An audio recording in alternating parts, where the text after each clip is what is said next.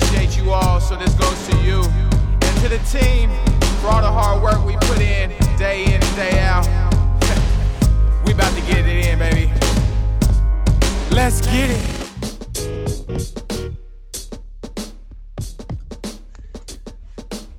Well, Stanton, I uh, I tried to outdo you with my ambiance here. Um, I'll probably forget to put this up on our YouTube channel uh, just to, to make it fair, because once again you've outclassed me with the the purple ass background, and my Peasley W neon light just doesn't do the, do it justice. I don't know. I mean, neon is pretty cool, so I think I think it's I think you're working with you know a decent. It's a decent showing from you today. The last time you were in the room that I was in, I believe that there was still a waterbed in here. So if there yeah. was neon plus waterbed, um, I'm like a lava lamp and some lube away from running a whole porn studio. Oh my! Is that where you yeah, thought I was going? no, straight out of the '80s, huh? Let me tell you, I am looking at the notes I have in front of me, and that will be um, about the sixth raunchiest thing that gets said in this podcast Perfect. here. Yeah. Um, well, first of all, I want to apologize to uh, our, our, you know, dozen or so listeners for the delay. It has been a while since since you and I have seen each other. Uh, my life was completely consumed by dogs. No AW in that. I was working uh, I would like to say nine to five, but more like uh, two to ten every single day, working on uh, my brother's auction, Left Behind Canine Rescue last Saturday. Huge success. That's all good. Life is much more normal now. We will resume normal activities, uh, just like everything else in the world. Totally normal functioning from here on out. Right? Yes. Exactly. Uh, well, so apologize for that. To, to kick this off, last time we talked, we we did two important things that I think are, are worth picking up right where we left off. First of all, we did warn you all about Jaden Green, right? We said that this guy has a cannon uh, of a long snapping ability, and it just turned out that it's not just the world that wasn't ready for it. It was also Race Porter was not ready uh, for for his first snap against Oregon State. That was that was so cataclysmic for for what we had just talked about. Uh, for a snap that went about 10 yards over Race Porter's head to immediately begin the Jaden Green era to think we spent so much time talking about a long snapper and then that happened on his first snap of his career first snap of first long snap of the season. Mm-hmm. um, and then you know it was just an absolute disaster like the remaining of that the remaining part of that of that play. His uh, his ears were burning. He he got too much hype knowing that there was a, a very very very small podcast uh, spending an inordinate amount of time talking about him and it got to his head. The other thing we spent an inordinate amount of time talking about was, of course, uh, the Nick Holt cutout that we were uh, focused on, lasered in on getting into Husky Stadium. You might have thought these guys were so busy. Brandon was probably didn't get to that. Probably one of those things they talk about that never end up doing. You're almost right. We uh, did get it done though. There is a Nick Holt cutout in Husky Stadium, and the Huskies are undefeated at Husky Stadium with a Nick Holt cutout in in the stadium, and and that's that's thanks to us. Going for three tomorrow. Do we know where it's located at all? I'm, I've been trying to see. I think it's on the no. I think all of them are on the north lower bowl. Yep. But north I don't know what bowl. yard line we're working with. Yep. TV TV side is what uh, what was said to me by Sun Dodger Creative. They emailed Perfect. me back and said said congrats, your cutout was approved somehow. Um, I, I will post the the photo uh, that we that we put up of Nick Holt, uh, heavily photoshopped to uh, get him in there, and and uh, it's it's really spectacular. And he was in his Western Kentucky gear, right? And we you photoshopped in just a, a purple. It's it, I'll be honest, it, it's pretty obvious to me that it was Photoshop. yeah. I mean, at least I know it was Photoshop, but I don't think you would have gotten that by anybody. No, but apparently it, we did. I, I think I think we have a friend in in Sun Dodger. Uh, Sun Dodger has some really cool people in it, including Carter Henderson, who's always been a G. Um, I hope, I would imagine, basically someone saw this and said, "I don't care," and just put yeah. Nick Holt in there. Uh, yep. and uh, who knows? We might have been able to just go go straight with it. We wouldn't have had to Photoshop around him in the first place, but uh, we did, and we accomplished our goal. So the Trojan horse is within Husky Stadium. Nice. Are you going to pick up the cutout for me at the end of the season, though? Uh, can you? Do, you're allowed to do that? Yes. oh, definitely. I mean, okay. I'm a I'm a quick uh, light rail or you know lift or even bike ride away from Husky Stadium, so I will definitely do that. the thought of you biking home with a Nick Holt cutout attached to your back. Oh, that's actually quite a long bike ride to go from downtown Seattle up to UW and back, and I would have to use one of those like city bikes or whatever. Mm. So worth it. That would, yeah, that would be pretty. Yeah, I don't know about that, but you know, it would be worth it. So don't worry. Yeah, I mean, what's what's more normal, that or sitting or sitting on the light rail with a Nick Holt cutout? Neither sitting, sitting next to you. Neither, exactly. Um, so props to us. We accomplished our goals. We we got Jaden Green uh, up and rolling as a as a collegiate long snapper, and we we got Nick Holt into the stadium. Uh, lots has happened since then. There's been two full games played: Oregon State, Arizona. We'll talk about them both. Uh, we have a, an opponent uh, for this week, which is huge news. We were uh, in jeopardy of not having that for a while, and then it was supposed to be someone else, and now it's it's that. Uh, my question to you: What are you going to miss most about uh, post Apple Cup dickhead Jimmy Lake comments? Because those those are my favorite thing.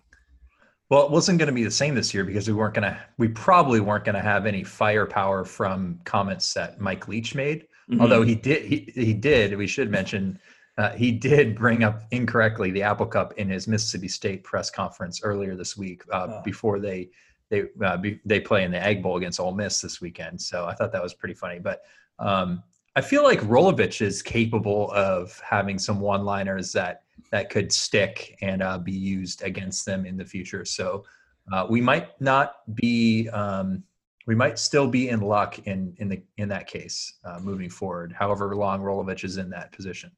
Yeah, Rolovich has uh, been on fire in terms of uh, from a podium standpoint, uh, or just you know recorded phone conversation standpoint over the last the last several months or so. So who knows what we would have got there. Uh, after Wazoo was canceled, the next game that appeared um, imminent was, of course, against another Cougar team, the the BYU Cougars. Uh, that didn't happen because you know uh, they didn't want that smoke, and that meant that we didn't get to play my favorite game the BYU name game, and and that that's a travesty. Um, but that doesn't mean that I didn't prepare for it. And if if you're ready for it, we can do a quick round right now. Sure, I'm. I've actually just have uh, surfaced from some uh, name review of the Utah Utes roster, and they have a wide receiver with the first name of Money. So oh. um, just want to point that out that that would be something you know if we were doing this for Utah, he would definitely be included. They also have a receiver named Solomon Enis. Enis, E N I S. Um, but okay, BYU. Not to be confused with Michael Penix Jr. of Indiana, right? Nope. Or another name okay. that will come up in, in a few short minutes here. Uh, the BYU name game. So the rules are I give you a set of BYU uh, roster names, and one of these is not actually a BYU player. This is just from the freshman class. We played this last year, revealing both Gunner and Baylor Romney uh, yeah, were, were, players. I was about to say, how many Romneys are going to be in this? yeah, no Romneys in this in this batch. Um, no no believers in trickle down down economics, but uh, there are five exquisite names here in this bunch. It is up to you to decide which one is not real. Uh, number one, Ben Bywater. Number two, Bentley Hanshaw. And again, these are just from the freshman class at BYU. This is an elite core of names. Bentley Can you repeat Hanshaw. that second? Bentley Hanshaw. Okay. Bentley Hanshaw. Number three, Jackson McChesney. Okay. Number four, Caden Hawes. And number five, Joe Nelson and one of these is not real. They're all real. They're all real. But I did want to point out Joe Nelson, who is from Issaquah, Washington. Went to really went to your alumni or your alma mater, uh, Issaquah High School. Nice. And I wanted to point him out because on Joe Nelson's, I, I found his page because you know I saw Issaquah and I was like, okay, we got to check this out. Mm-hmm. Keep keep in mind, BYU high, heavily connected with, of course, the Mormon faith. Um, I'm just going to say this, no jokes told. This is on Joe Nelson's uh, Getting to Know You BYU page. Uh, his favorite, uh, the question was asked to Joe Nelson, what is the best advice you've ever received? Joe Nelson says, My dad asked me, how could, this is in, in reference to dating, how can you know your favorite flavor of ice cream if you haven't tried all 31 flavors? No joke to be said. I'm just, I'm just I've given you all the facts. You can all work with that uh, as as you will. Very wise words from from Mr. Joe. Nelson. Oh, Joe was it Mr. Nelson? Okay. Yeah. Yes. I'm just and now I'm just thinking about Phil Nelson, which was that like random UW basketball player we had. Yep. Like 15 years ago. In the Quincy Pondexter class that was supposed to light the world on fire. Phil Oliver in that class as well. Adrian uh, Oliver. Oh yeah, another we, Phil. There's just all all this like just garbage. information. Yeah. Absolute garbage. Yeah. Um, how about we start talking about this Husky football team? Perfect. Which, uh, yep. I am I am got to be honest, quite stoked on after this Arizona game. Uh, yeah. This, this uh, I, I also have to to take not quite an L because you know you just it just doesn't look the same in, in a Twitter graphic as it does in person. Uh, the black uniforms look pretty cool. Yeah, there was there was less uh, gradient white than I anticipated, so mm-hmm. I will agree. I still don't like them, but they were better than I than I expected. Yeah, so I'll say that it's it's a necessary evil. It's pretty much impossible unless you're Penn State or Alabama, and you know it's not like Penn State's really thriving right now, uh, despite any uniform um, yeah gumption that they have. Uh, but the black uniforms look pretty cool. And uh, let's start with first down. This guy looked pretty cool as well through two games. Dylan Morris, because you know we talk about quarterbacks on first down in this in this sure. podcast. What are your initial thoughts on Dylan Morris through through two games? Given that we didn't even know he was the guy last time we spoke, or even like an hour before the Oregon State game. Yeah, I think we first need to apologize because we did not really give Dylan Morris a chance to have this starting starting job. No. We were all in on Kevin Thompson, and I think, um, correct me if I'm wrong, but at least for myself, it was Jacob Sirmon at number two, uh, and it was Morris at number three for me. So I was shocked um, that he started. Uh, again, like you said, we didn't know until basically the first snap. They didn't even they listed all four uh, quarterbacks on the jumbotron when they when they listed the starting lineup in, against Oregon State. Just to give you an idea. Mm-hmm. Um, so yeah, I was I was frankly shocked. I then saw that Kevin Thompson was in street clothes, uh, so I was like, oh, maybe it's an injury. But we we saw last week that Thompson suited up, if I'm not mistaken, and obviously didn't play. So this was no you know injury situation. This is no fluke. Dylan Morris is a starter, um, and it looks like he will be for the remainder of the season, barring any you know injuries or or complete downturn in play. Um, and frankly, uh, this is his job. I mean, this is his job to lose for the next four years. I'm you, so I'm shocked, but I'm also thrilled in how he's played so far. Mm-hmm. Um, for a redshirt freshman to come in, uh, have no reps at all at this level, and play through two conference games. We're not playing, you know, some non-conference um, or FCS team, whatever. Uh, two conference games where he hasn't turned the ball over He's only conceded one sack, which was him running out of bounds, to losing two yards. He wasn't even tackled. Um, to be at this point and have those results so far, I think that alone is fantastic. And then you kind of work. Then you then you should mention the fact that you know he wasn't amazing by any stretch in the passing game, but he was able to make some make some throws. He did miss some throws too, but um, again, he took care of the football. Uh, was really effective on third down. Uh, he loves Cade Otton, apparently, based on what we saw this past week against Arizona. So do we. Um, yep, definitely. Um, you know, the, the term game manager screams at me right now because that's that's basically what he's been so far, and it's been fantastic. Um, yeah but yeah, I, I couldn't ask for anything more at this point, really. Yeah, I mean, mis- mistake free. I think if if I were to invent a college quarterback and like what are the bare necessities of what I want, I want mobility. We talked about this uh, after the national championship last year, um, and after watching a season of Jacob Eason, of just like you have to be able to move. You sometimes you're in third and six, and everyone's covered, and can you just scramble and pick it up? And we've seen that a couple times with Morris.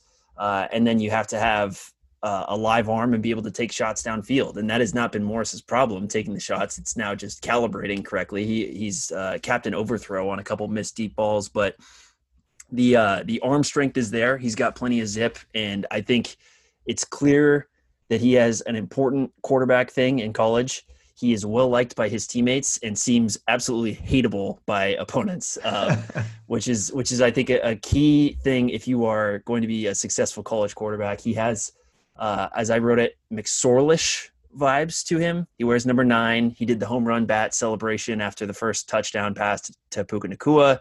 Um, he kind of plays like him in a little bit, like he's he's he's got moxie. He's feisty. Uh, I think that everything I wanted out of Kevin Thompson uh, is there in Dylan Morris, and it's in a much younger package that um, comes with being established on that team and really well liked by everyone on that sideline. And, and you have to like the fact that this is a guy that we recruited out of, high school. You know, he came in, he redshirted, he's done everything that that the coaches have asked him to do. Um, no knock on Kevin Thompson. I think Kevin Thompson is a great story. The fact that he's from Auburn Riverside, uh, didn't get an offer from UW at high school, went to Sacramento State, uh, had a great season last year, and then uh, was able to transfer home. That's awesome. But at the same time, I think it's there's something to be said about giving, not giving the job, but awarding the job to someone who has come in and done everything that it's been asked of him. Um, and he's, you know, it he hasn't. It's not like he's waited three years and this is a senior year kind of um, send off tour but he has waited a season uh, for this moment and he's finally getting it and he's not throwing it away so um, i like i said i'm i'm thrilled and i'm really excited to see what he can do as we progress through this year and play some better opponents. Um, no knock on arizona oregon state. I think oregon state's actually a, a, like a decent team or yeah. at least average i think. Um, Gebbia probably can be a little bit better but um, you know we're, we're gonna we're gonna see some better opponents starting this week against utah. Obviously oregon's still on the calendar. Um, really interested to see how he plays in games like that where the stakes are a little bit higher yeah i, I think everything you said is, is dead on i've, I've been very impressed uh, he's been good at sneaking the ball which is an important thing in college i mean a fourth and short can you pick it up automatically uh, and if not for way too many drops by his receivers, his stats would be even better uh, than they are right now. So once he kind of can fi- figure the deep ball out, um, and you know the receivers get some more consistency, I think I think we really have something here, which is uh, a fantastic first start to the Jimmy Lake era.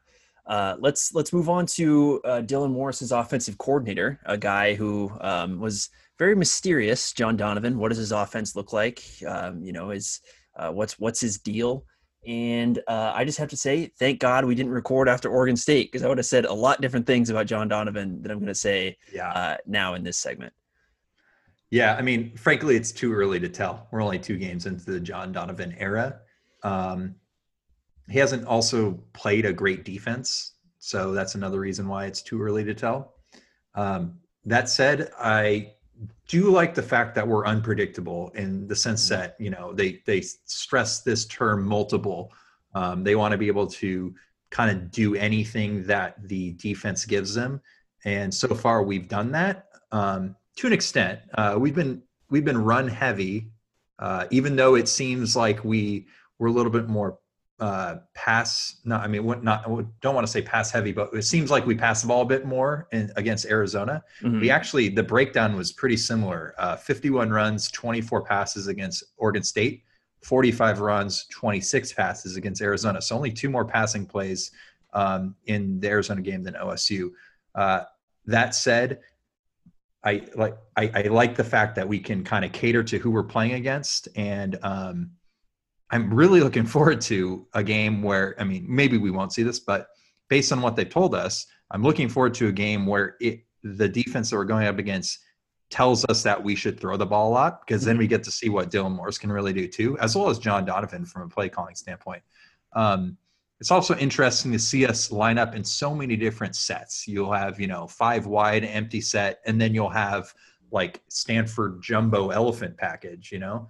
So mm-hmm. on the next play, it's just completely all over the place. And it's got to be really, it's got to keep defenses completely off balance in that set. So in that yep. sense. So um, I've liked it, but again, it's way too early to really have a good read on who this guy is and what he can really do here. Yeah, for sure. I, I think the idea of, of what you're talking about there, if there's been two different game plans through two weeks, and it's basically, you know, looking at an opponent and saying, what can we, what, what style can work for us here? And against Oregon State and Arizona, it's both been the case where this is a team we can gash for seven yards of carry and and absolutely destroy them. And then when it's time to pass, we feel confident that we can do that too.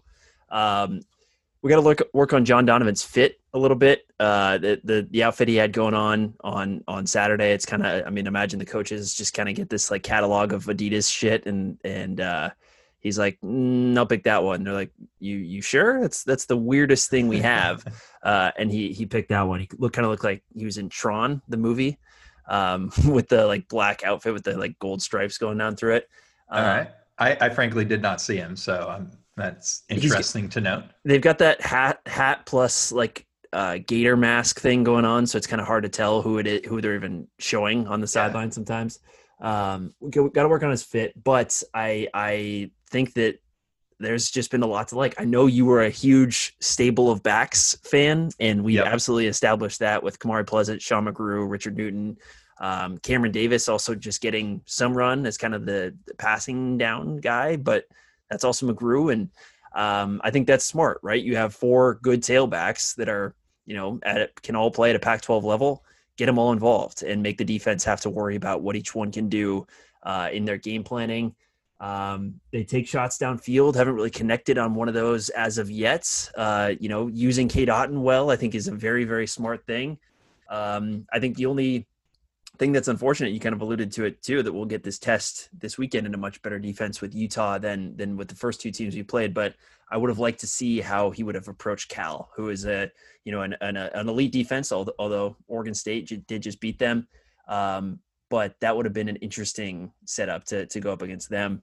Um, but I, I think through through two games, this is about what we would have liked to to see. A little more play action would be nice, of course, but um, so far so good with with Johnny Dunn.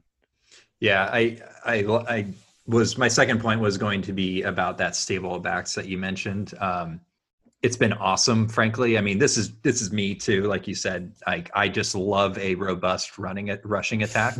um, there's there's just nothing like just breaking the opponent's will when they know you're going to run it and you continue to run it and they can't stop it. There's there's nothing better in football than that in my opinion. Mm-hmm. But having said that, just to give some numbers to back up this stable of backs claim, uh, snap counts, Kamari Pleasant 46 so far, Newton 41, McGrew 38, Cam Davis 25. So there's a little bit of drop off with Davis there, but the top three backs are getting right around the same type of playing time. Um, the carries kind of break down in a similar fashion as well, between 18 and 23 ish, um, uh, other than Cam Davis, who has 10 carries thus far. So um, Key Sky's fresh. Uh, they all kind of bring a different skill set to the table. Um, so I I love this, and again, it kind of it kind of feeds into the keeping defenses off balanced, which is what we're obviously trying to do here. So if you were to, you know, Kamari Pleasant leading that group in snap counts is obviously um, not quite what we expected. Um, no. Is one might be able to say it's um, a, a, pleasant surprise uh, that that uh, that he's there, right? Uh, yeah, uh, Kamari Pleasant's been great. Uh, you know, Richard Newton getting the the 50 burger touchdown um, was great. Sean McGrew looked fantastic in the Oregon State game. Um, you know, that just uh, I think something that's been interesting is how those those freshman receivers have been used. Um, again, just kind of a, a, calibration point. You know, Jalen McMillan getting open downfield often um, in one-on-one situations, just haven't been able to connect uh, Rome Odunze as well. There's there's a lot to like here, and it's not even working on at, at all cylinders by any means, um, and that's that's the exciting part. Just really quickly on that, uh, something to note is first of all, we saw a lot more of McMillan in the Arizona game than we did Odunze. The opposite could be, or what can be said first, about the yeah. first game of the season. And then secondly, we've seen Austin Osborne, I think, on five snaps so far this season, but I don't believe we've seen Marquise Spiker at all. So that's that's interesting to me because Spiker did get some snaps last year. And I believe he's the highest rated recruit of anyone in that that room. Uh, it, at least it might be McMillan, but it, I think after if it's not if it's not Spiker, it's McMillan. But it's those two guys are kind of right up there in top fifty type guys. Yeah, so it's it's uh, it is curious what's going on with Spiker there um, and Osborne as well, who's who's no slouch himself in terms of recruiting. But clearly, those two freshmen have have shot right past them on the depth chart for yeah. whatever reason. Um, all right, moving on to the other side of the ball, which, uh, for all intents and purposes, probably deserved to be bullet number one. Uh, the defense, which we'll just break down. First of all, Oregon State. Um, Jermar Jefferson shredded the defense up a little bit. He tends to do that. Jermar Jefferson is very, very good.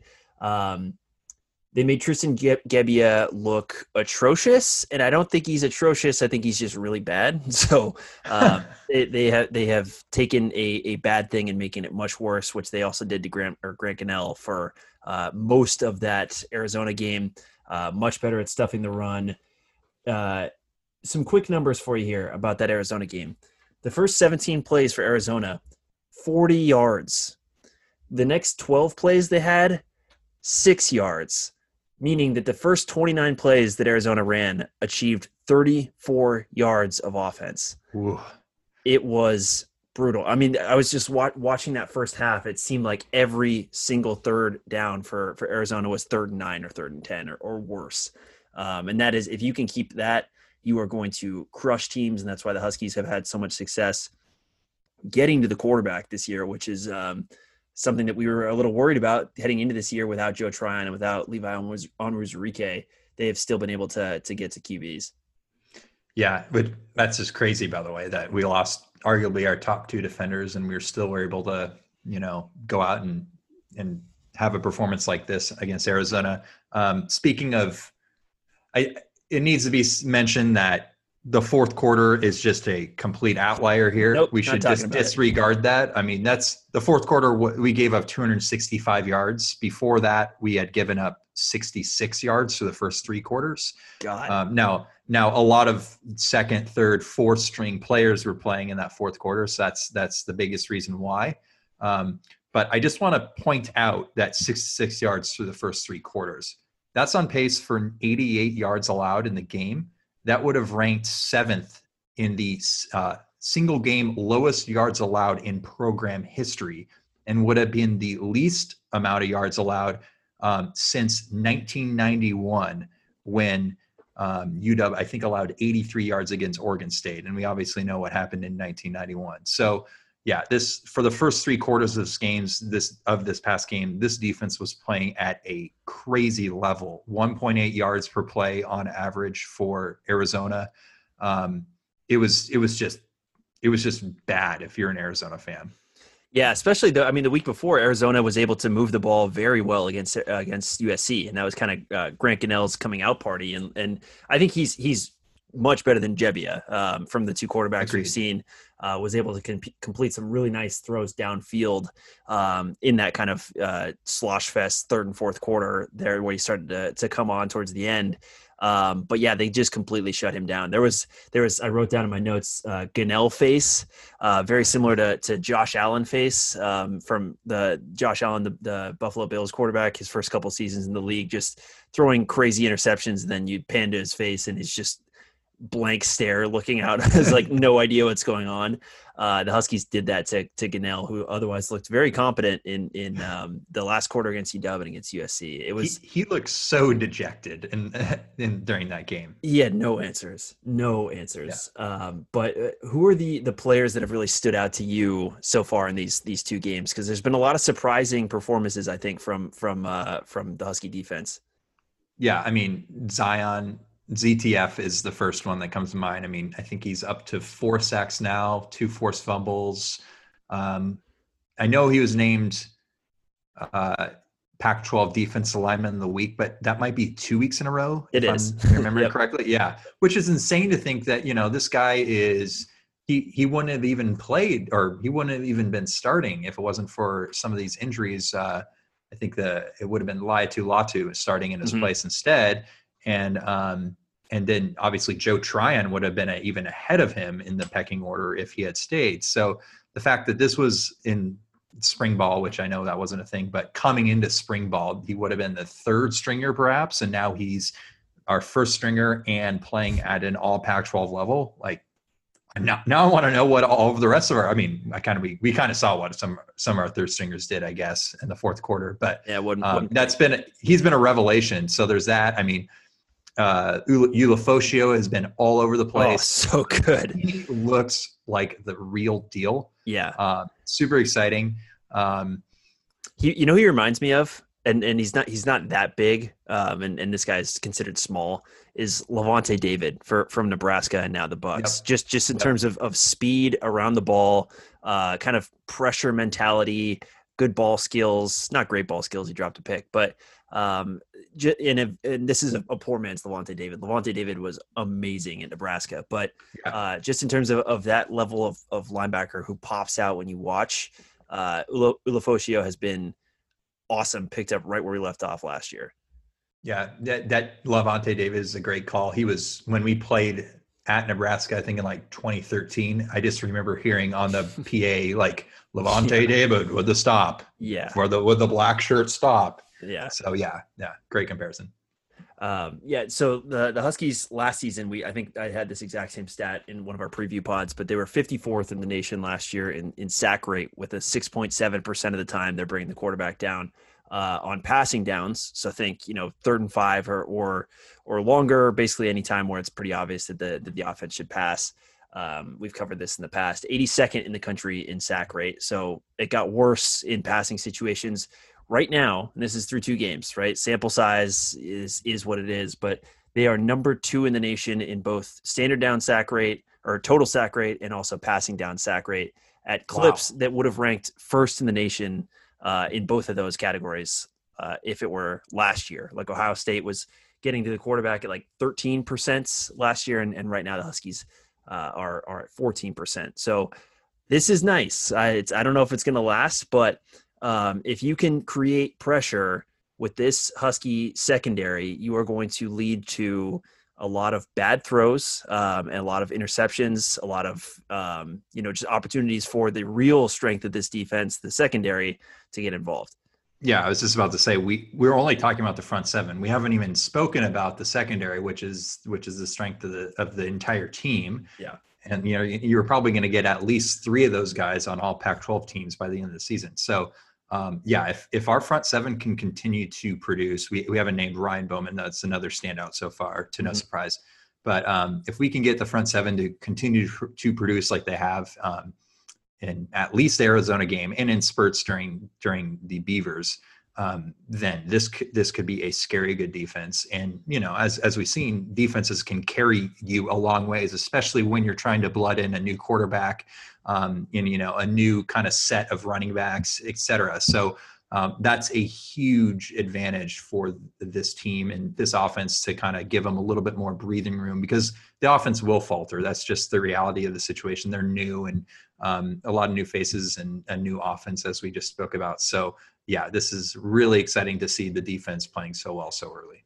I said it earlier that uh, thank God we didn't pot after Oregon State because I would have I would have um, you know just destroyed John Donovan's name his his good name um, for for yeah not no reason but I was I was very worried that we were Wisconsin West after that game uh, as I texted you as much but I also uh, thank God we didn't pot after Oregon State because I would have spent 15 minutes talking about the Trent McDuffie play uh, where he run ran all the way across the field to stop a Champ Fleming reverse uh, against Oregon State. It was one of the most. It was just one of those plays that's very, you know, it's not getting into a sack or a, a, you know a strip or a fumble or a touchdown or anything like that. It was very normal uh, because Trent McDuffie is incredibly fast and has great instincts and uh, is a really fun player and returns punts. So you see him at the ball a lot more than your average cornerback who you know might have the ball in his hands four times a year in a, in a good good year. Shades of Budda in there. Yeah, Budda kind of always effed it up every time the ball got in his hands, though. Um, the drop. Well, pick, I'm talking about just being all over the place. yeah, for sure. He's he's he's really really cool. Um, and Elijah Molden is as advertised. Just is such a good tackler around the ball. Um, you know, if you run a screen to his side, good luck. Like he, he's he's getting to that. Um, that's it's and Asa Turner looks looks firmly entrenched as as as the safety there, which is a good thing I think because he's earned that over the last season in a quarter or so. Um, things things are just really fun on that defense. It's the type of defense where you know you go three and out, and it's like okay, well that's this is this is fun too. We can watch watch the defense play. Yeah, two two things to note on the defense really quick before we move on, but. Um, one, uh, it's great that Molden can play as that nickel cover uh, corner, whereas someone like Miles Bryant was unable to do so. He had to be shifted out of that role and into more of a safety role in his senior year. So the fact that we can keep Molden in that role is great because that's where he's best. And then secondly, it should be noted that Cam Williams, who uh, you know our listeners may remember st- was a starter as a true freshman last year at safety, he did see some time in the second half, or maybe in the first half in the Arizona game, but he did see some time, but he has barely played. It's been Alex Cook, who was a wide receiver for the first two or three years of his time at UW. Um, and he has immediately, you know, he's flipped over to safety and has immediately been inserted into the starting lineup, which I found in, I find interesting. Uh, frankly, I that just tells me that he's playing really damn good because he's mm-hmm. able to break into that secondary and start. Um, so that's something else to keep in mind. I believe he's number five. So there keep an go. eye out for him.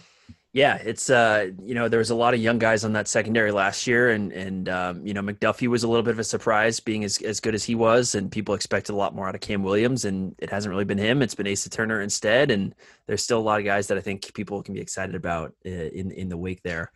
Cam uh, Williams still like solid though. I mean, sure. he had many picks last year for us. I so I think he can still do a job in the secondary for sure. Sealed the USC game uh, last year. Exactly. So, yeah, I mean, a guy that could have a future, you know, in, in a couple years. It could be his turn again. Who knows? Sure. Um, let's move on to the opponent. Uh, we kept we kept this as opponent X when we were coming up with uh, our our podcast outline earlier in the week because it could have been BYU as talked about earlier, could have been Colorado, uh, could have been Utah, uh, and uh, you like Jimmy Lake had four different depth charts ready to go. You were you were just. Uh, you know, process of elimination, ready to go, whoever it was, and and we ended up on Utah. Uh, what do you have for the Utes? First of all, actually, before you get into that, um, shouts out to our friend, uh, dear friend Caleb Clearman, uh, who I know will will rejoice in that uh, after Kyle Whittingham blew the clock management situation in Husky Stadium two years ago, uh, the Pac-12 has made him return to the scene of his own crime two straight years after that. Um, that is that. that is just great. Which, by the way, right before this, I read that the reason why this game is in uh, Seattle as opposed to Salt Lake City is because um, it was decided too late in the week, and there apparently this is news to me.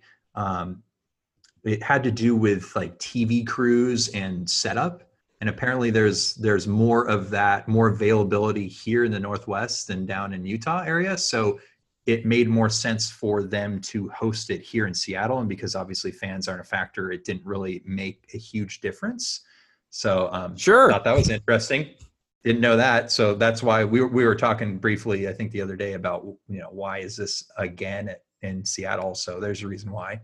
Um, as for the opponent, Utah. Um, first thing I'll mention is Jake Bentley, their quarterback. He's a graduate transfer from, from South Carolina.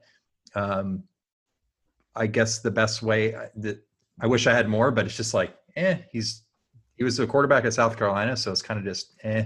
He wasn't um, wasn't that, that way so far. Yeah, he he lost. I think he got hurt, but then he eventually lost his starting job uh, last year. Ended up transferring out. Yeah, he lost his job to uh, to Tyler Hilinski, who um, is is not that good either at South Carolina. Um, yeah, Bentley uh, is was not great against USC, filling in for for the youth starter there. Um, and I love how college football has just become like quarterbacks in college football have just been like people from high school they just show up in your life you're like oh cool you work here or like what's up? Uh, and yeah. jake bentley going from south carolina to salt lake city is just another example of the uh, should we call it the, the jake heaps uh, roulette wheel of just like you you know you start at yep. provo and you end up at south beach. Shit happens. Throwing Mack Brown in there too you know? Yeah. Take your pick. Yep. So uh, so yes jake bentley, jake bentley, bentley. sucks. Jake, jake Jake Bentley. Um, yeah. What else do we have? Uh, this is we. Britton Covey is still on this roster. No way. Yeah, he Shut is a starting. he is a starting wide receiver. Oh my um, god. This is the guy who I thought lost his life uh, at the hands of Byron Murphy a couple years ago mm-hmm. um, in Salt Lake City, but he is back. Um, I, am on his player bio right now because you know that's just the sick people that we are, mm. and um, yeah, he started at Utah in 2015. He was a first team freshman All American by Sporting News. And then he took his two year uh, mission and then came back in 2018 and was a first team All Pac 12 player. Um, and then last year he redshirted. I, I, frankly don't know why. I think it might have been uh, lingering injuries, but um, he is back and he is played. He's, um, yeah. It, so that's something to note. Um, they they lost Zach Moss, their running back. Uh, it looked like you wanted to say something about Britton Covey. No, he's he's just a, a, roach. He just you just cannot destroy him. who who else comes to mind when like you think of someone that's just been out of school forever? Payton Is there anybody Pritchard. that, that that's Pritchard. no longer though. We that's that's good yeah. for us. Payton Pritchard, uh, Tres Tinkle. Basically, if I think if you're white and pr- pretty good, it, I, it feels like you stick around longer. Uh, I don't know why. Well, um, this one is actually legitimately a long time. Like, yes, he graduated from high school in 2014, and he's still playing in college. Yeah. So um, that's interesting. But they lost Zach Moss, who uh, was their running back. I frankly couldn't tell you who their starting running back is, so my bad. Um, the defense uh, is only returning two starters, uh, Mika Tafua and Devin Lloyd. Fun fact about Mika Tafua, he did his mission in Tacoma, Washington. Ah, so, yeah. The more you know.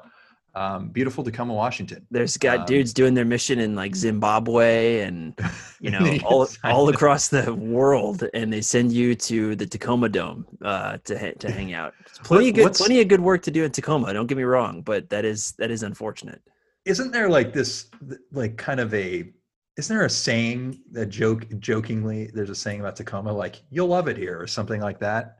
Um, but I, I oh, hope he man. I hope he enjoyed his time in uh, in the Deuce Nickel Tray. God, I I lived in a my first year out of college. I lived in a place called Fall River, Massachusetts, and their slogan I'm forgetting it now, but it was so lame. Um, and I will find it and and report back to you. But by Look all forward means, to it yeah, continue to to espouse on on the Utes. Yeah, so so only returning two starters on defense, um, but as we know, Utah has always been a good defensive team under Kyle Whittingham, and I expect them to be at least decent. Um, similar to how we've kind of restocked our defenders as we've lost multiple players over the years. So um, yeah, don't don't overlook their defense. Uh, they lost 33-17 last week to USC. Um, this was their first game of the year. They had games against Arizona and UCLA canceled, so they're only playing in their second game, which is crazy because it is November 25th as we record this. So um, that's all I have for Utah. Fall River, Massachusetts. The slogan is "We'll try." it's it re, that reminds me of the slogan the Mariners had like five to seven years ago was just good. yeah. That was the craziest marketing slogan I've ever seen. I was like, is this real? True to the blue, man. True to the blue. Yeah, we'll See, try. That one actually like had some thought put into it, but yeah, good. Yeah, Mariners baseball, good. Like uh, first of all, that's not that's not true. And otherwise, like, we're paying people to come up with these things. Like, let's do a little bit better. Yeah, taxpayer money goes to to this Mariners marketing department.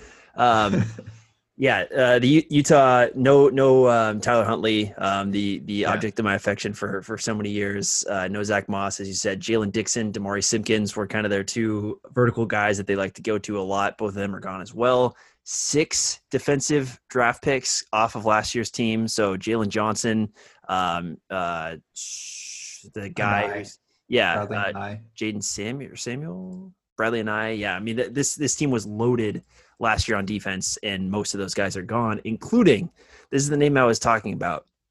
Utah had a defensive lineman whose name was John, and I'll spell his last name P E N I S I. How did we? Yeah, but you know, how did we overlook it? how did we leave that alone? I'm so disappointed. We talked about this. I mean, he was he he graduated last year. He was on this. We've been doing this pod for like this is season seems like six. We're doing this. Mm-hmm. We totally missed this.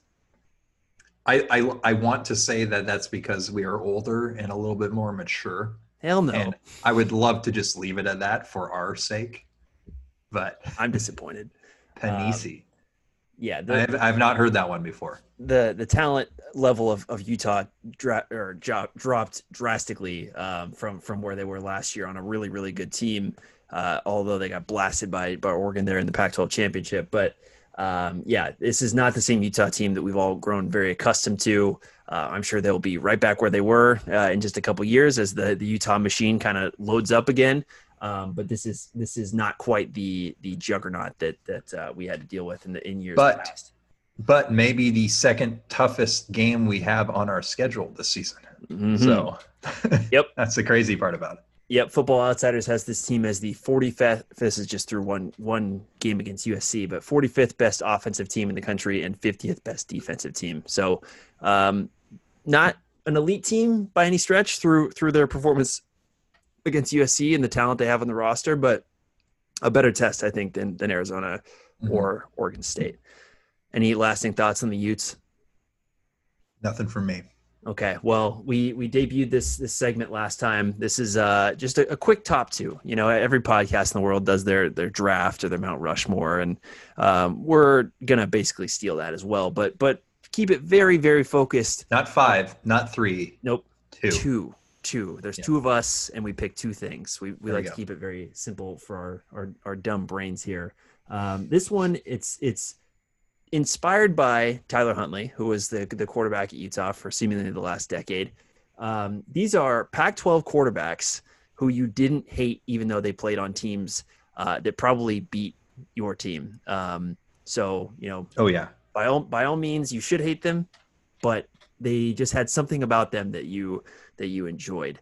Uh, who do you got? I, I I think I know one of yours and it's what okay. it's whether it's whether you're publicly willing to admit that it was an Oregon quarterback. Oh no, it's not on here. Not who, who okay. did you think? Who I knew you. Think? I knew you really uh, had you really fancied Darron Thomas. Oh hell no! Really? I don't know. I don't know where you're getting that from. Huh, no. Okay.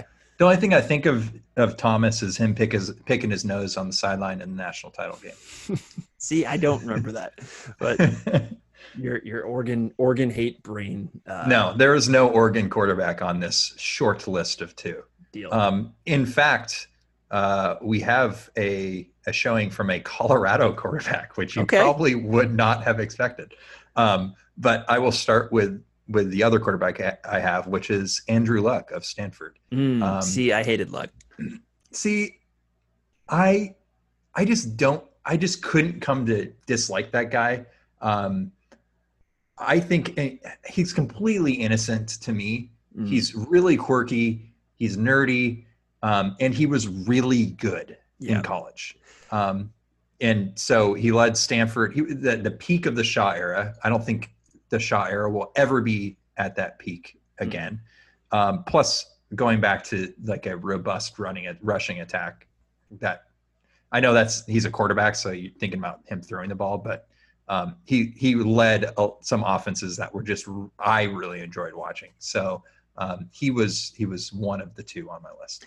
I think uh, I think I hate Luck because the Huskies only played him like twice. I think, um, and the first time I think it was the game after we had gone to USC and beat them on on the the Erik Folk 2.0 um, game winner there, and we went to Stanford the next game. I th- believe the opening kick was returned by Chris Owusu for a touchdown, uh, and then and then Andrew Luck on like in a classic Andrew Luck like only throws twenty passes but absolutely shreds you game and was like averaging eight yards a pop because it's just you know you could scramble too.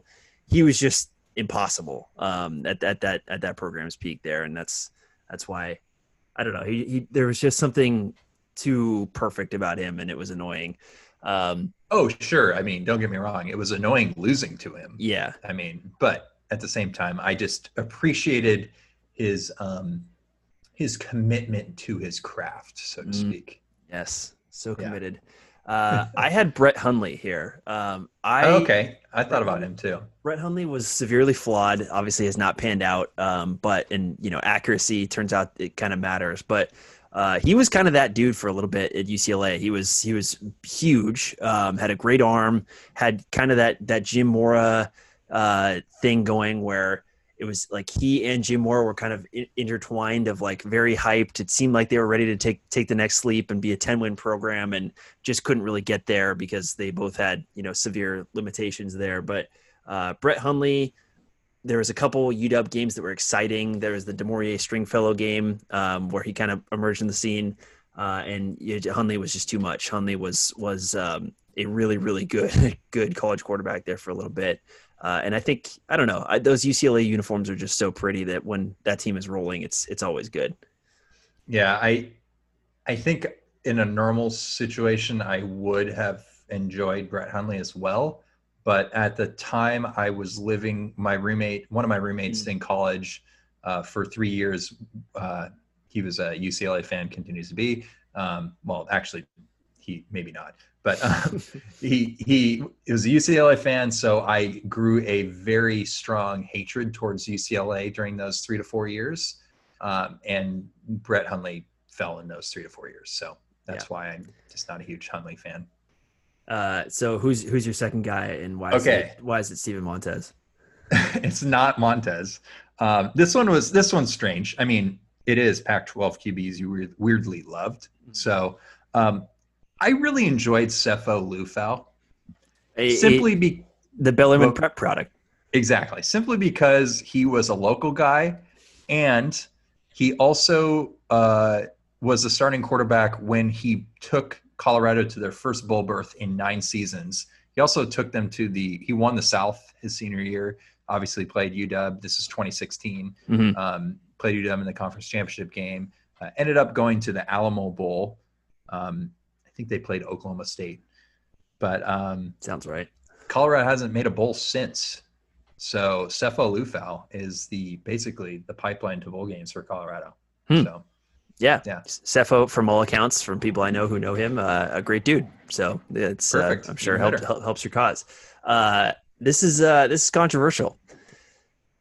I didn't hate Gardner Minshew. I okay. think I think he was he was uh, enigmatic uh, to yes. say the least and yep. i think ultimately raised the pro he was kind of like the mascot of pac 12 after dark um, like just when people probably close their eyes and think about pac 12 after dark nationally uh, that's that's who would come up just because he was kind of tearing it up in, in that scene under under cover of darkness and good for the brand no nobody watching um, ultimately a good thing probably the most Except the most competitive apple cup we've had uh, wasn't even that competitive, but was, was Gardner one. But I think that was the quarterback who, uh, of the of the Leach, you know, conglomerate of quarterbacks who are all just phony stat producing uh, frauds. Uh, Gardner was was the best, and that's that's that's borne out mostly in, in his NFL career so far. Yeah, yeah. I don't. I didn't dislike Gardner Minshew either. It was great for WSU. I mean, mm-hmm. that was their best season of all time from a win standpoint. Yeah. So Great bowl game. Right it's Iowa, Iowa State. That was a really, really fun bowl game too. um, they had a forfeit in there too. I think that, or it was a postponement or cancellation. The Apple Cup, there was a lot of snow. Yes. Um, yep. So similar, similar this year, um, where it just you know was, uh, conditions yeah. just didn't didn't support a, game happening. So yep. too bad. Too bad that we've lost two in the last five years. To uh, we will. To the we elements. will continue that that joke for decades. I think. Nope.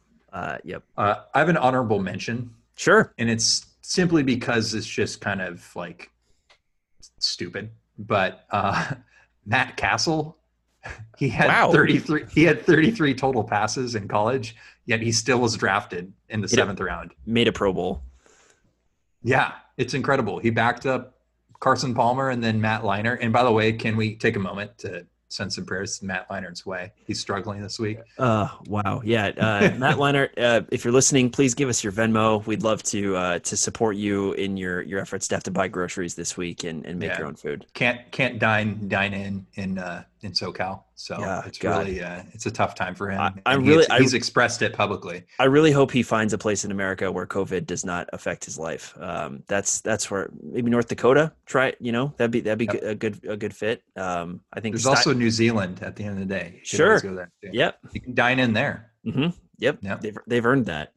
Yeah. Uh, yeah, poor Matt Leinart. I uh, I had I had Manny Wilkins here as as my honorable mention. Um, Arizona State quarterback. Okay. Yeah. Yeah.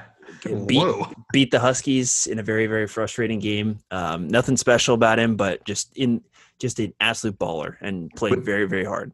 Was that game in Arizona? I mean, of course. If yes. they beat us, and it yeah. was. Yeah. yeah. Uh, yeah, that was like a 16-13 game. Um, Perfect. That was uh, remember Sounds awful. Salvon Ahmed as a freshman took a reverse for a touchdown, and then they had to call it back as a holding on Trey Adams. I I think I pushed Actually, that memory out of my mind. That might have been the first game we ever podcasted about. Yeah, it was Arizona State. I know that, uh, and we and we lost, so it's got to be that. Um, so yeah, Manny Wilkins, you hold a special place in this podcast heart because you you got us on the start we deserved. Um, Pro dog of the week before we get to everyone's favorite segment, OKG and Great Cat. Pro dog, I gave it to Salvon Ahmed, uh, who okay. is, is, now the starting running back in Miami, the second former Husky running back who's been the starting running back in Miami this season. Uh, Louis Rankin will be given the job next week, oh, and uh, Bishop, awesome. Bishop Sankey the, the week after that, and then maybe Rashaan Shehee, I think, after that, and we'll we'll see if who we have time for at the end of the season. Uh, by the way, uh, I currently roster Myles Gaskin and Salvon Ahmed on my fantasy team, which I never would have thought I, I would do that ever in fantasy football. Um, this is also I I've lost Joe Mixon, Saquon Barkley, etc. But um, that's been kind of fun to roll out Myles Gaskin for a lot of this season. It's like we told people you're a stable of backs guy, and we weren't yeah, kidding. Yeah, exactly. So I got I have both of them on my team. I'm also pretty bad. So um, there is that to be said. Um, my ex Husky of the week is Desmond Trufant. Hey. He had an inter- interception for the Lions this past weekend. Um, couldn't tell you who they played. I don't normally watch any football on Sundays. So, um, but it's his 14th career interception. He also had four tackles and two pass deflections. So that's a pretty solid day for his, for a corner. Man, now you got me all nostalgic of Desmond Trufant playing against Notre Dame um, and just trying his best as a freshman to uh, to guard uh, Golden Tate, who I think finished that game oh, with like yeah. nine for a buck eighty in that game. Um, just absolutely ran around the Huskies in a game that they probably still should have won. Um, yeah, that was the one in South Bend. Yes, that was yeah. the, the Chris Polk on the goal line. They they didn't call it a touchdown. Um, oh, yeah, brutal. Uh huh. Lots of those. That's it. That's its own top two. Some days, just brutal Husky mm-hmm. losses. I can think of mm-hmm. like fifteen just in, in, in one firing of the synapse there. Uh, all right, great cat of the week. Great cat of the great, I think great, we have the same one. Maybe. Uh, is it Matt Leinart? no, it's not. Okay, who is it?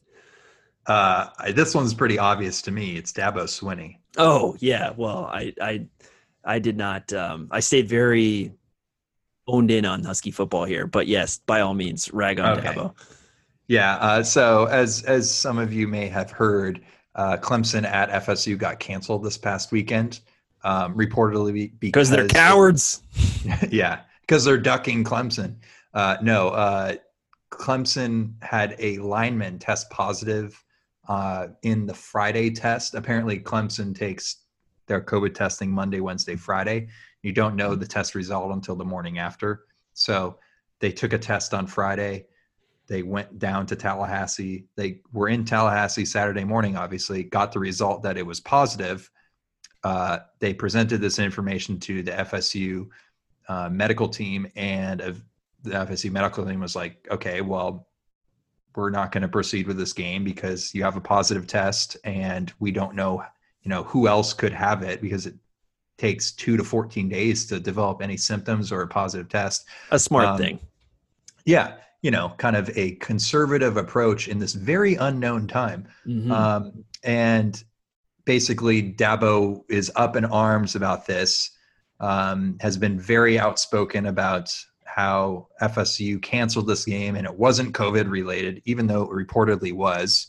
Um, some Clemson media have come out and said that FSU was ducking trying to duck Clemson. Uh, I would disagree with that, given the fact that FSU is trying to reschedule this game, and Clemson is b- being very um, uncooperative in doing so. I think Dabo has said either they have to pay for all the expenses for Clemson to go down there, or Florida State has to go up to um, to uh, South Carolina to play yeah. them. Yeah, Clemson, South Carolina. Uh, one thing to mention here: Do you think Florida State would just cancel a game the day of when they have all this infrastructure and remember they have fans that are attending these games too yeah some capacity do you think they would just go and cancel that and just kind of burn all that um, well i guess they owe willie taggart like 13 million so maybe they would but uh but at the same time it's like no this is not florida state ducking this is them being smart and realizing that hey this guy rode on a plane with the entire team and was positive and showed symptoms during the week so we're going to avoid this. So I think it's pretty poor form on Dabo Swinney's part for being very outspokenly against this, uh, given the situation we're all in currently. Um, but you know, football coaches are going to football coach. So, do you think he wrestled the uh, uh, coach who's shittiest at handling COVID um, from a PR standpoint? Oh, the the championship belt of that away from Dan Mullen. Yeah, Dan Mullen had a pretty rough few weeks there, but we're not really even thinking about him now because Dabo's out here yelling, yeah. Yelling at the sky about this stuff. So. Uh, Dabo, you strange little man. This is the same man who said that America does not have a race problem; it has a sin problem, uh, or mm. a racism a racism problem, a sin problem. So, mm-hmm. um, not the first time this uh, this you know spring to fall uh, to summer connection that he has been wildly off base with how he's managing um, or talking about the the most important crisis in in the country. Yeah, um, in the world. Yeah, so great on you, Dabo. You continue to disappoint in everything but the the football stuff, which is you know becoming incredibly or increasingly not important as people yep. start to look to you. And I hope you get your comeuppance for being a, a total loser um, about this stuff. Yep.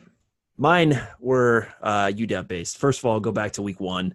Um, the spot if if I say that, the spot from the Oregon State game, the spot that was given to Oregon State, the two spots. Yeah. Oh my God, that was that was that was absolutely incredible. Uh, I couldn't tell you the exact game situation. Late in that game, uh, OSU down near the Husky goal line, given um, what seemed to be they picked up the first down on third down. Uh, they were told it was fourth down, and then they picked it up again to basically everyone, and then husky ball and nope. and then back from commercial break and it's like wait we we have the ball? It, this this is not getting reviewed. Jonathan smith is not losing his mind. If i was jonathan smith i would have cold clocked the the referee until they made the game stop and look at that play. There's also it, some some scuttlebutt that like 421 by the way when that happened it was huge. there was um there was 50 it was the beginning of the fourth quarter and there was some scuttlebutt that the Pac-12 like forgot to pack an extra camera that would have been able to to pick this up as well. of, of, course, anytime oh, there's yeah, a terrible, course. terrible thing happening in the conference, it is obviously a self-inflicted wound. Um, so yeah, that was ridiculous. I mean, obviously the Huskies lucked out there, but um, my God, just I felt so bad for for Beaver fans because that just didn't make any sense whatsoever. Yeah. And then again, uh, or not again, but this one um, against the Huskies kicking a field goal on the Arizona two in the second drive um, on fourth and two. You get down, it's first and goal at the one. Uh, you get it to fourth and goal at the two, and then you decide to kick a field goal one drive after you called a fullback dive on fourth and one, um, or a, a, you know a, a, direct snap to the upback Jackson Sirmon uh, from a much more precarious position. You're willing to do that, but you can't uh, try and score a touchdown from the goal line. That is uh, it's not going to work. Basically, I don't need the chart in front of me. I just know if it's fourth and short, you're past your own 45, you're going for it basically every time. And there's no there's no need to overthink this sometimes, especially when you're down that that that uh, that low. I mean, just you know, you pay to give the opponent that poor field position, and that's basically what you're doing in the worst case scenario there at the goal line. Yeah, I, I think that that whole sequence was screwed up by the missed handoff to I think yep. it was was it Sirmon or Westover, maybe Westover? Yeah. Um, yeah, they just it was it happened way too quick, and Morris wasn't able to hand it off. He lost three yards, and what was second and goal at the one became third and goal from the four. Um, but yeah, that's I was at that point in time. That was the our second drive of the game, um, still in the first quarter, and I remember thinking to myself, okay, first down, and the next podcast will be uh, red zone offense. Yeah. Uh, fortunately, God. we ripped off 37 unanswered there. Um, so that wasn't our first down, but I was, was pretty was, disappointed. shades of the Jake Browning speed option against Auburn uh, down at the goal line. Oh uh, gosh, a few years ago. Why do you have to bring these up? Uh, I totally forgot about that. Again, it's our stupid brains. Yeah. Um, all right, OKG of the week. Let's let's pick up after thinking about Jake Browning's yeah. speed option. Uh, mine is Cade Otton. Seven mm. catches. I think he had hundred yards flats, if I'm not mistaken. The uh, most important Cade Otton stat being, of course, zero gloves. Zero gloves. Yeah, he's he's the real deal. Um, one touchdown as well. Uh, they got him a lot more vertical in the passing game than I've ever seen before, which was exciting. Mm-hmm. Um, he is the classic tight end security blanket for Dylan Morris. Um, honorable mention here is the Huskies offensive line. They've been pretty dang awesome so far. Um, maybe the biggest offensive line from a sheer just mass standpoint that we have seen in a long time. Yeah. Yeah, they rock. Cade Otton rocks. Uh, that that post route that he had for the touchdown was oh so pretty. Um, and to have a to have a guy who can just bust the seam open like that um, and have very sure hands is uh, is really really nice. And I that's another thing about the John Donovan era. I mean, he didn't get the ball a whole lot against Oregon State, but um, getting probably your best offensive weapon, most reliable offensive weapon, Cade Otton, uh, seven touches in a game is is a great idea. So keep doing that.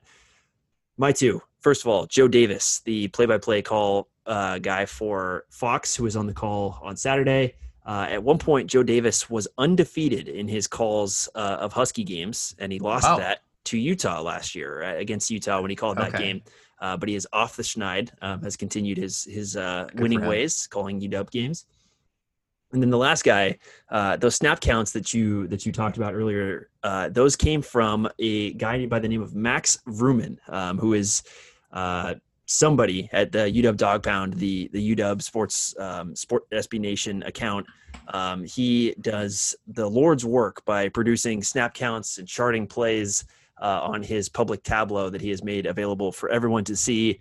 Uh, please stop listening to this. Uh, we are absolutely useless. Uh, follow him instead at UWDP underscore Max B R O O M Max Vroom. He is uh, doing great stuff there, and uh, will produce a lot of the things that we'll talk about on this podcast in terms of who's playing, who's playing well, um, and that's all due to the him doing the work, literally charting the game by watching it uh, and and mapping that all out himself. Um, we yeah, we will stuff. file him alongside Matthew Loves Ball on mm-hmm. YouTube, who, who, has provided us wonderful uh, highlight packages of not only Husky games but many a games. So um, yeah, good good on that guy uh, for having the Tableau snaps available. Uh, I have one more that come, came to mind when he mentioned Joe Davis. I really enjoyed listening to listening to uh, Mark Helfrich on yeah. the on the on the commentary um, he obviously knew what he was talking about, and it was pretty refreshing to listen to him. Um, so, yeah, I'll throw him in there too. He's a little quiet though. He's kind of yeah. He doesn't ha- doesn't have his personality is not um, you know it, it's it's you you won't notice him if you're not listening for it, but he does he does a great job and he's very analytical. Um, mm-hmm. That's that's he's welcome aboard. Uh, we'll we'll hear sure. him for probably the next decade until he gets another job. uh, okay, this was great. We're back in the saddle. Um, you know, we we got through several phallic jokes. Um, I think we're good. Yeah, and we actually get to see a, another Husky game, which you know is not a f- for sure thing every week. So that's awesome. And earlier than we thought. That'll be 4:30 Pacific time. Um, my last yes. Pacific time game that I will get to enjoy uh, this Saturday against Utah. Stanton, as always, go dogs, and we are going to leave you with the musical stylings of Mike Leach forgetting what team he coaches for. Enjoy. Love it. Go dogs. All right, thank you. And uh, drink Coke. Have an extra one because this is the Apple Cup. So the two of them for or uh, not the Apple Cup, but uh, this is the Egg Bowl. Two Cokes for the Egg Bowl. Okay. Uh, and uh, the other thing, all the Apple Cup people out there that don't get to have an Apple Cup, come celebrate the Egg Bowl with us.